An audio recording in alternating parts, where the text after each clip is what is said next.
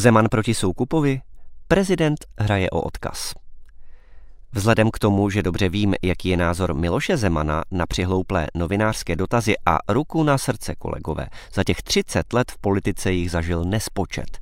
Netrpělivě jsem při sledování pořadu Týden s prezidentem tři roky čekal na příhodný okamžik, kdy hlavě státu konečně zdravě rupnou nervy a neskutečnému tazateli Jaromíru Soukupovi vmete do tváře nějakou peprnou stírací repliku.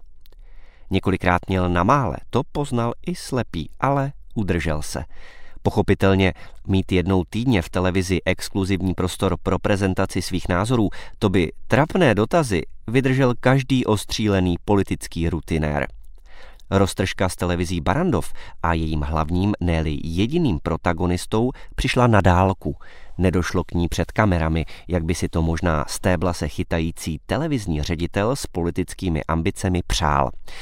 A tak mohl Jiří Ovčáček zakončit jinak decentní dopis Jaromíru Soukupovi ironickou douškou v dokonalé úctě. Navíc svědomím, že i jeho talk show byla pozastavena, ať už byly důvody jakékoliv. Hrad nic nestratil, roztržkou mohl jen získat. Platform pro prezentaci názorů má Miloš Zeman několik.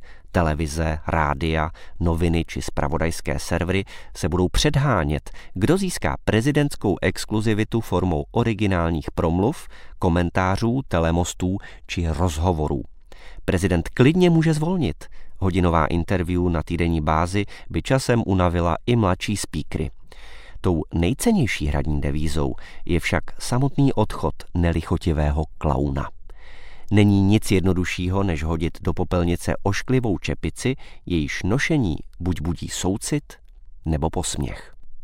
Prezident se i díky tomu, snad i s poněkud čistějším mediálním štítem, může tři roky před vypršením mandátu soustředit na poslední, ale o to důležitější součást prezidentství – svůj odkaz.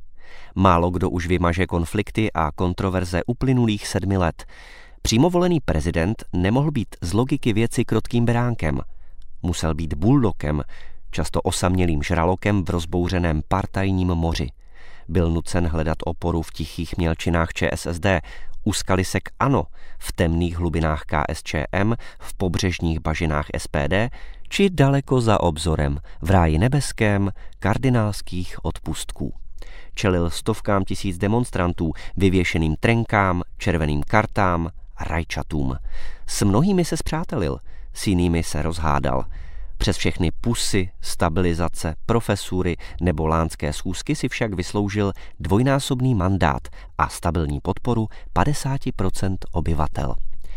Ostrá slova sice lidi rozdělují, ale voliči za nimi létají oddaně, jako můry do plamene. Zeman už nepotřebuje voliče ani mediální ředitelské kašpary, kteří by si na něm ukájeli vlastní politické touhy. Ať už si proti němu v roli moderátora v nových týdnech nebo měsíčnících s prezidentem sedne kdokoliv, může to být tak trochu jiný Miloš Zeman. V jednom z posledních rozhovorů ukázal, že takový stále umí být. Dokáže bez zmrknutí oka kritizovat Rusko i Čínu, svede poslat k šípku mlžící kandidátku na ombudsmanku a odsoudit obludnosti bolševické prokuratury 50. let. Počase si sjednává pravidelné schůzky nejen s premiérem, ale i s šéfem ČSSD. Dokonce by mu nevadila na postu ombudsmanky zastánkyně tolikrát kritizované inkluze, sociální demokratka Kateřina Valachová.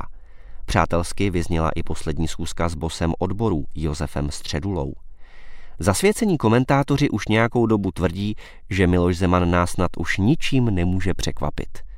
Co když tyhle chytráky třeba ještě něčím zklame?